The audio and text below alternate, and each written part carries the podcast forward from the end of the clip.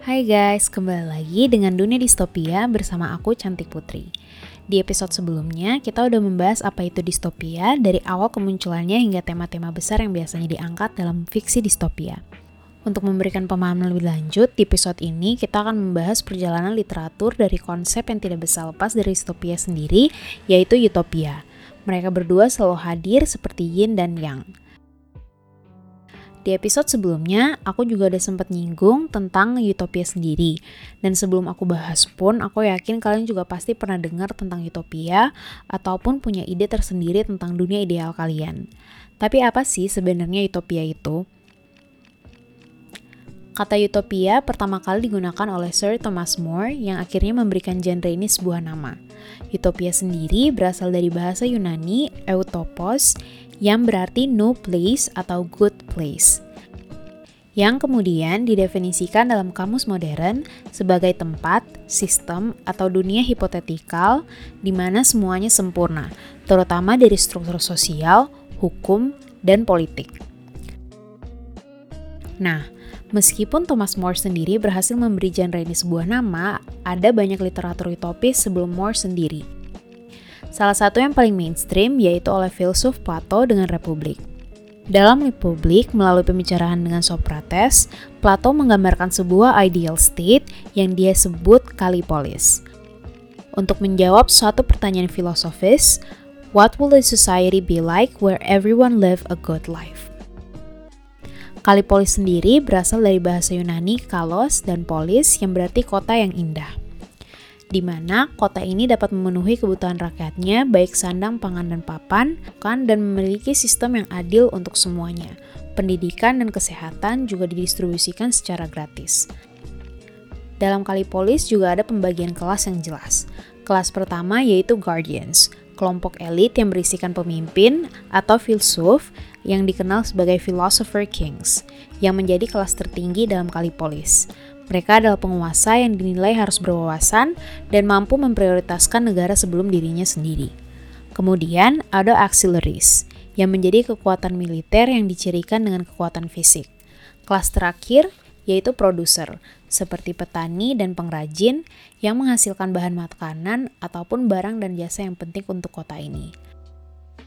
Dalam Kalipolis, meskipun ada pembagian kelas, Plato berpendapat bahwa tidak ada yang lebih penting daripada yang lainnya, karena semua memiliki kontribusi masing-masing. Tapi tidak semua orang dapat menerima pembagian kelas ini.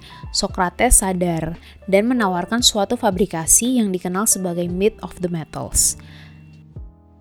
Myth of the Metals dibuat sebagai suatu cara untuk membuat orang-orang menerima status mereka apa myth of the metal sendiri, Socrates menggambarkan di mana ketika Tuhan menciptakan manusia, dia akan mencampurkan tipe metal, guardians dengan emas, silver untuk auxiliaries, dan besi dan tembaga untuk produser.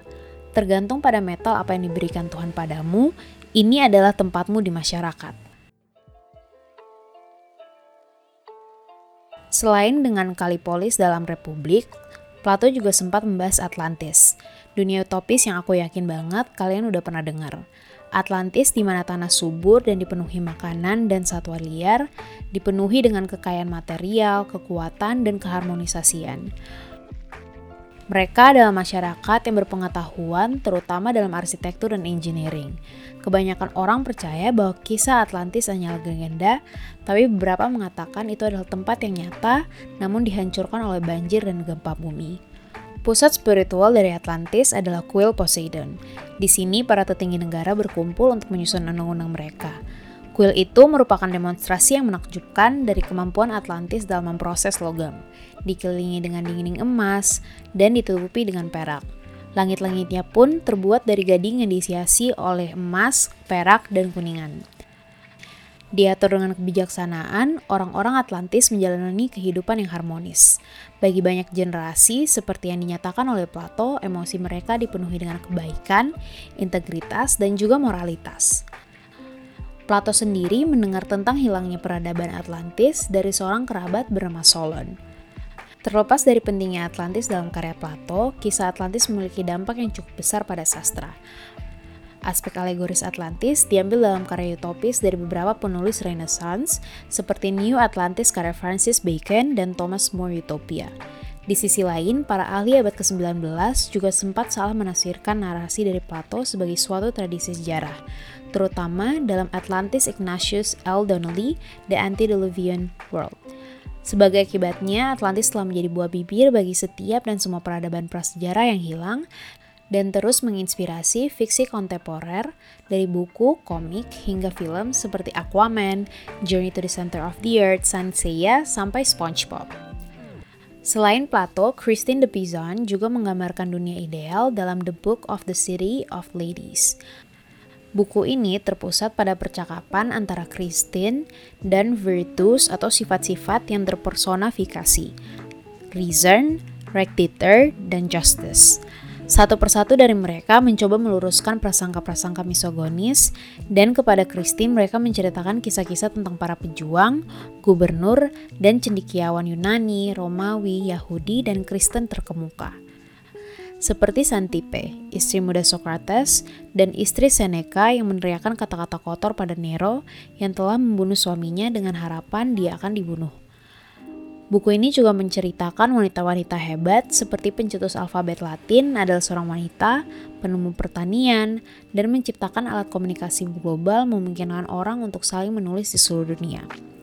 Tiga persona tersebut kemudian membantu Christine membangun fondasi dan bangunan, serta memilih wanita yang akan tinggal di kota yang akan berisikan hanya wanita. Setiap wanita yang dipilih oleh Virtus ini akan tinggal dan bertindak sebagai contoh positif bagi wanita lain untuk diikuti dan wanita-wanita ini juga merupakan contoh pengaruh positif yang dimiliki wanita terhadap masyarakat. Buku ini juga membela pencapaian wanita selama berabad-abad dan mendirikan kota simbolis yang dihuni oleh wanita, sebuah kota yang dimaksudkan untuk menjadi tempat perlindungan dari patriarki. Namun seperti distopia, utopia juga memiliki pandangan yang berbeda-beda. Bukan hanya sistem yang teratur dan harmonis, namun juga dunia tanpa sistem. Ini yang digambarkan pada The Land of Kokien di pertengahan abad ke-14. Sebuah utopia yang dibuat oleh para petani abad pertengahan dan disampaikan oleh puisi Kildare disusun sekitar tahun 1330 di Irlandia dan dibayangkan oleh Peter Bruegel the Elder dalam lukisan tahun 1567. Kokian ini adalah negeri yang tidak memiliki pekerjaan, adanya kesetaraan antara pria dan wanita, dan tidak memiliki figur otoritas. Kokain juga menjadi tempat fiksi sebagai parodi dari surga, di mana menggambarkan surga Kristen sebagai utopia yang sangat membosankan, dengan tidak ada apa-apa selain buah dan orang suci. Tanpa alkohol, tidak ada kuda, babi, atau hewan peliharaan lainnya, tidak ada malam, tidak ada badai. Di Kokien, mereka mencoba menggambarkan dunia dengan penuh luxury dan kenikmatan fisik, di mana semua batasan masyarakat dilanggar. Misalnya kepala biara dipukuli oleh biksu mereka, kebebasan seksual yang terbuka, dan juga makanan yang berlimpah. Nah, bagaimana utopia menurut Thomas More sendiri yang mampu memberikan nama terhadap genre ini? Dalam utopia Thomas More, hukum dan kebiasaan di sana bukan merupakan ide yang orisinil, Kebanyakan dari konsep-konsep dalam Utopia More dipenuhi dengan satir terhadap kondisi Inggris pada zamannya ataupun meminjam ide-ide pada literatur sebelumnya. Karya ini dimulai dengan Thomas More dan beberapa orang yang ditemuinya, Peter Giles, seorang juru tulis kota Antwerp, dan Hieronymus Fasbus Leden, penasihat dari Charles V. More yang saling bertukar surat. Surat-surat itu menjelaskan perjalanan ke Utopia yang mengikuti Rafael Hatlodius yang diperkenalkan ke Moore di Antwerpen. Pada buku pertama, Rafael banyak membicarakan tentang tantangan-tantangan yang dihadapi Eropa saat itu, seperti kecenderungan raja untuk memulai perang dan hilangnya uang untuk usaha yang sia-sia, sistem politik yang tidak adil yang membuat rakyat miskin sengsara, dan kaum elit yang semakin kaya dengan monopoli ekonomi. Banyak yang mencoba meyakinkan Rafael bahwa ia dapat menemukan pekerjaan yang baik di pengadilan kerajaan, misalnya sebagai penasehat. Tetapi Rafael mengatakan bahwa pandangannya terlalu radikal dan tidak akan didengarkan. Kemudian di buku kedua, karakternya, Rafael dan Moore, mendiskusikan utopia, di mana ditunjukkan sebagai upaya utopis yang berhasil diwujudkan. Utopia ditempatkan di dunia baru di mana Rafael kemudian melakukan perjalanan dan menemukan pulau Utopia sendiri. Tempat ia menghabiskan waktu lima tahun untuk mengamati adat istiadat penduduk asli.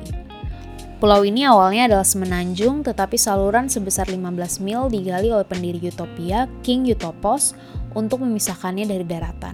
Pulau tersebut berisi 54 kota, di mana setiap kota dibagi menjadi empat bagian yang sama. Ibu kotanya, Amarot, terletak tepat di tengah pulau.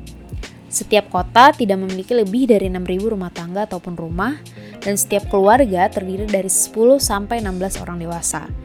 30 rumah tangga dikelompokkan bersama dan memilih seorang sipograntus, dan setiap 10 sipogranti memilih trani borus yang terpilih dan akan berkuasa atas mereka. Nantinya, tiap 200 sifogranti dari sebuah kota akan memilih seorang pangeran dalam suatu pengumutan suara rahasia. Pangeran tersebut akan berperan sebagai wali kota yang memerintah seumur hidup kecuali dia digulingkan apabila dicurigai sebagai pemimpin yang tiran. Orang-orang akan didistribusikan di tiap household dan kota-kota dijaga agar populasinya tetap sama. Jika pulau ini mengalami kelebihan populasi, akan dibuat koloni di pulau asing. Dalam kasus di mana mereka kekurangan populasi, koloni tersebut akan diperintahkan untuk kembali. Atau penduduk asli di daratan diundang untuk menjadi bagian dari koloni utopis ini, tetapi jika mereka tidak menyukainya dan tidak ingin tinggal di situ, mereka dapat kembali. Ide lainnya dalam utopia juga tidak adanya properti pribadi, dengan barang-barang umumnya disimpan di gudang dan orang-orang dapat meminjam apa yang mereka butuhkan. Pertanian menjadi pekerjaan paling penting di pulau ini. Setiap orang diajarkan bertani dan wajib hidup di pedesaan untuk bertani selama dua tahun, dengan wanita melakukan pekerjaan yang sama dengan pria. Sejalan dengan ini, setiap warga negara harus belajar setidaknya satu keterampilan perdagangan, seperti menenun, pertukangan kayu, dan mengasah logam. Ada kesederhanaan yang disengaja tentang model ini. Misalnya, semua orang akan memakai jenis pakaian yang sama, dan tidak ada pembuat pakaian yang membuat pakaian yang lebih bagus daripada yang lainnya. Salah satu fitur kehidupan utopis yaitu juga perbudakan, di mana setiap rumah memiliki dua budak. Para budak ini berasal dari negara lain ataupun kriminal. Para kriminal mengenakan rantai yang terbuat dari emas, di mana meskipun di dunia modern, emas dianggap sebagai prestis, ini dibuat sebagai simbol buruk di utopia. Emas menjadi bagian dari kekayaan masyarakat di negara tersebut, dan dengan mengikat para penjahat dengan emas menjadi simbol yang memalukan.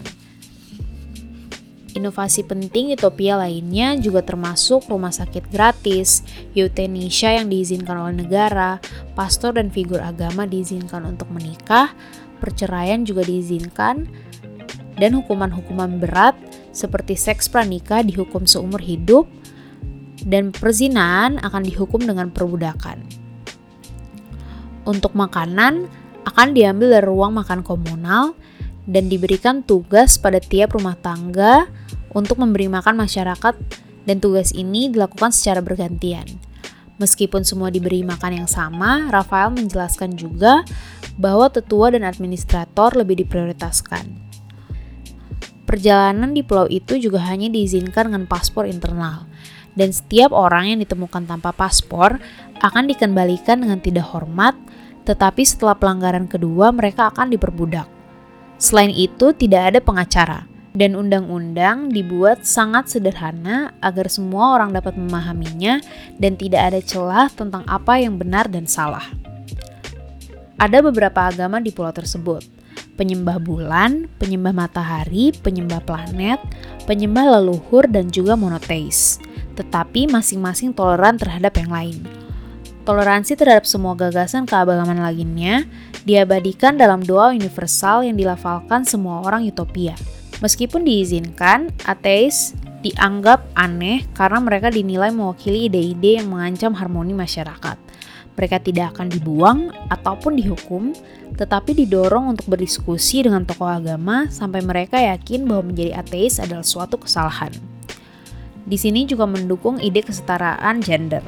Suami dan istri setara, istri tunduk pada suami mereka dan suami tunduk pada istri mereka, meskipun perempuan lebih diarahkan untuk melakukan tugas rumah. Sebagai suatu kota utopis yang berhasil, ada dua alasan utama mengapa sukses mencapai utopianya, yaitu mereka dapat membangun kontrol atas populasi dan pada saat yang sama menjaga masyarakat bahagia dan proaktif dalam kesehariannya. Bagaimana Moritopia melakukan hal tersebut? Kontrol atas populasi dilakukan dengan mengendalikan kematian, sedangkan menjaga masyarakatnya bahagia dilakukan dengan mereformasi budaya, agama, dan kepercayaan sosial yang mendukung kebahagiaan kolektif dibandingkan dengan kebahagiaan individu. Dengan kata lain, menciptakan sistem yang mampu mengendalikan masyarakat tanpa terlihat opresif agar fungsi-fungsi pemerintahan berjalan mulus tanpa disebut pemerintahan yang otoriter. Utopia Sir Thomas More mengandung banyak bagian yang paradoks, baik bagi orang-orang pada zamannya maupun pembaca modern banyak ide-ide yang mungkin disebut parodi atau sebagai reaksi berlebihan yang dimaksudkan untuk menjelaskan ketidakadilan yang ia lihat di Inggris pada saat itu. Nah, setelah membahas beberapa gambaran utopia berdasarkan literatur terkenal, ada satu pertanyaan yang muncul. Apakah benar utopia adalah dunia yang ideal, ataukah itu sebenarnya distopia yang belum terungkap? Misalnya dalam Plato Kalipolis, menurut aku, ini juga banyak implikasi distopia. Kenapa? Dengan sistem kelas yang ketat, pemerintahan yang memanipulasi masyarakatnya, ini terdengar seperti Brave New World di mana masyarakat dibagi dalam stratifikasi kelas dengan satu kelas lebih superior daripada kelas di bawahnya, ataupun senada dengan 1984 oleh George Orwell, di mana pemerintah memfabrikasi kebenaran dan mensensor seni ataupun pesan yang berlawanan dengan keinginan pemerintahannya. Meskipun aspek Kalipolis secara teori sangat baik, tapi apabila ini diaplikasikan di dunia nyata, ini tidak dapat bekerja. Bukan bermaksud pesimis, namun kenyataannya kekuasaan yang diberikan pada keelitis dapat selalu disalahgunakan. Sistem kelas yang awalnya digunakan untuk membangun suatu kesatuan harmonis maupun sensor yang harusnya menjaga keadilan dapat menjadi aspek-aspek yang mengontrol masyarakat. Sama juga dengan Made of the Metal yang dapat digunakan untuk mempertahankan kekuasaan elitis. Dalam Thomas More Utopia juga banyak aspek distopia.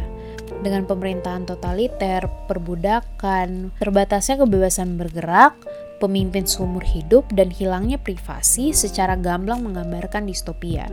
Apalagi untuk kita milenial, mungkin bukan dunia yang ingin kita tinggali meskipun terdengar sangat utopis. Ini mengapa pada fiksi distopia juga digambarkan dunia yang tampak harmonis dapat menjadi pisau bermata dua, membuat individu kehilangan identitas dan kebebasannya, dan kebebasan berpikir maupun beraktivitas sangat dibatasi. Tiap orang dipaksa untuk mementingkan negaranya sendiri daripada kebaikan dirinya sendiri, dan akan mengorbankan individualitas kita masing-masing. Pada akhirnya, upaya-upaya manusia untuk mencapai utopia dihalangi dengan ketidaksempurnaan. Tidak bisa dipungkiri, ada sifat-sifat manusia dengan kerakusan dan keinginan kekuasaan membuat sistem ini selalu dapat keluar dari maksud baiknya. Akhirnya, utopia pun juga mempunyai sisi gelapnya. Ini dibenarkan dengan apa yang terjadi di abad 20. Ketika manusia yang tidak sempurna mencoba kesempurnaan, baik secara pribadi, politik, ekonomi, dan sosial. Mereka akan gagal.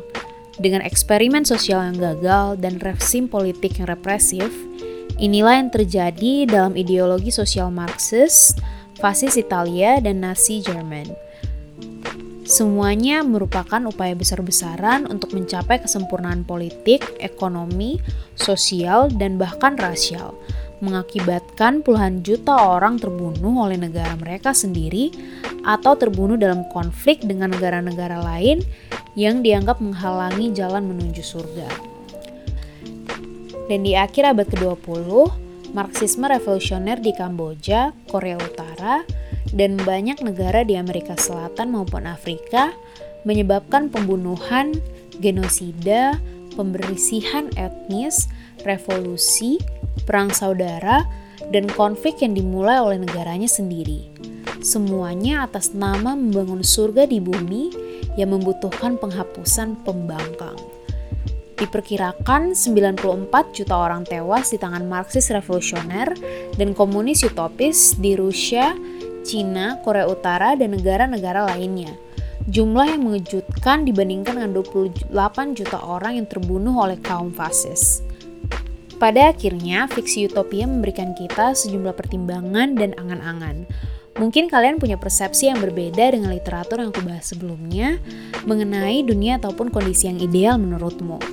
Karena apa yang ideal untuk aku pasti akan berbeda dengan kamu dan orang lain.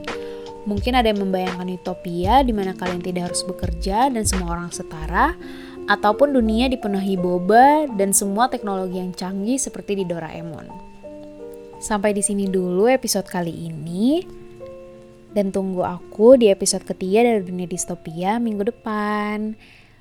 Dunia Distopia dipersembahkan oleh Waves, platform audio yang membawakan podcast, audiobooks, dan audio learning di Asia Tenggara.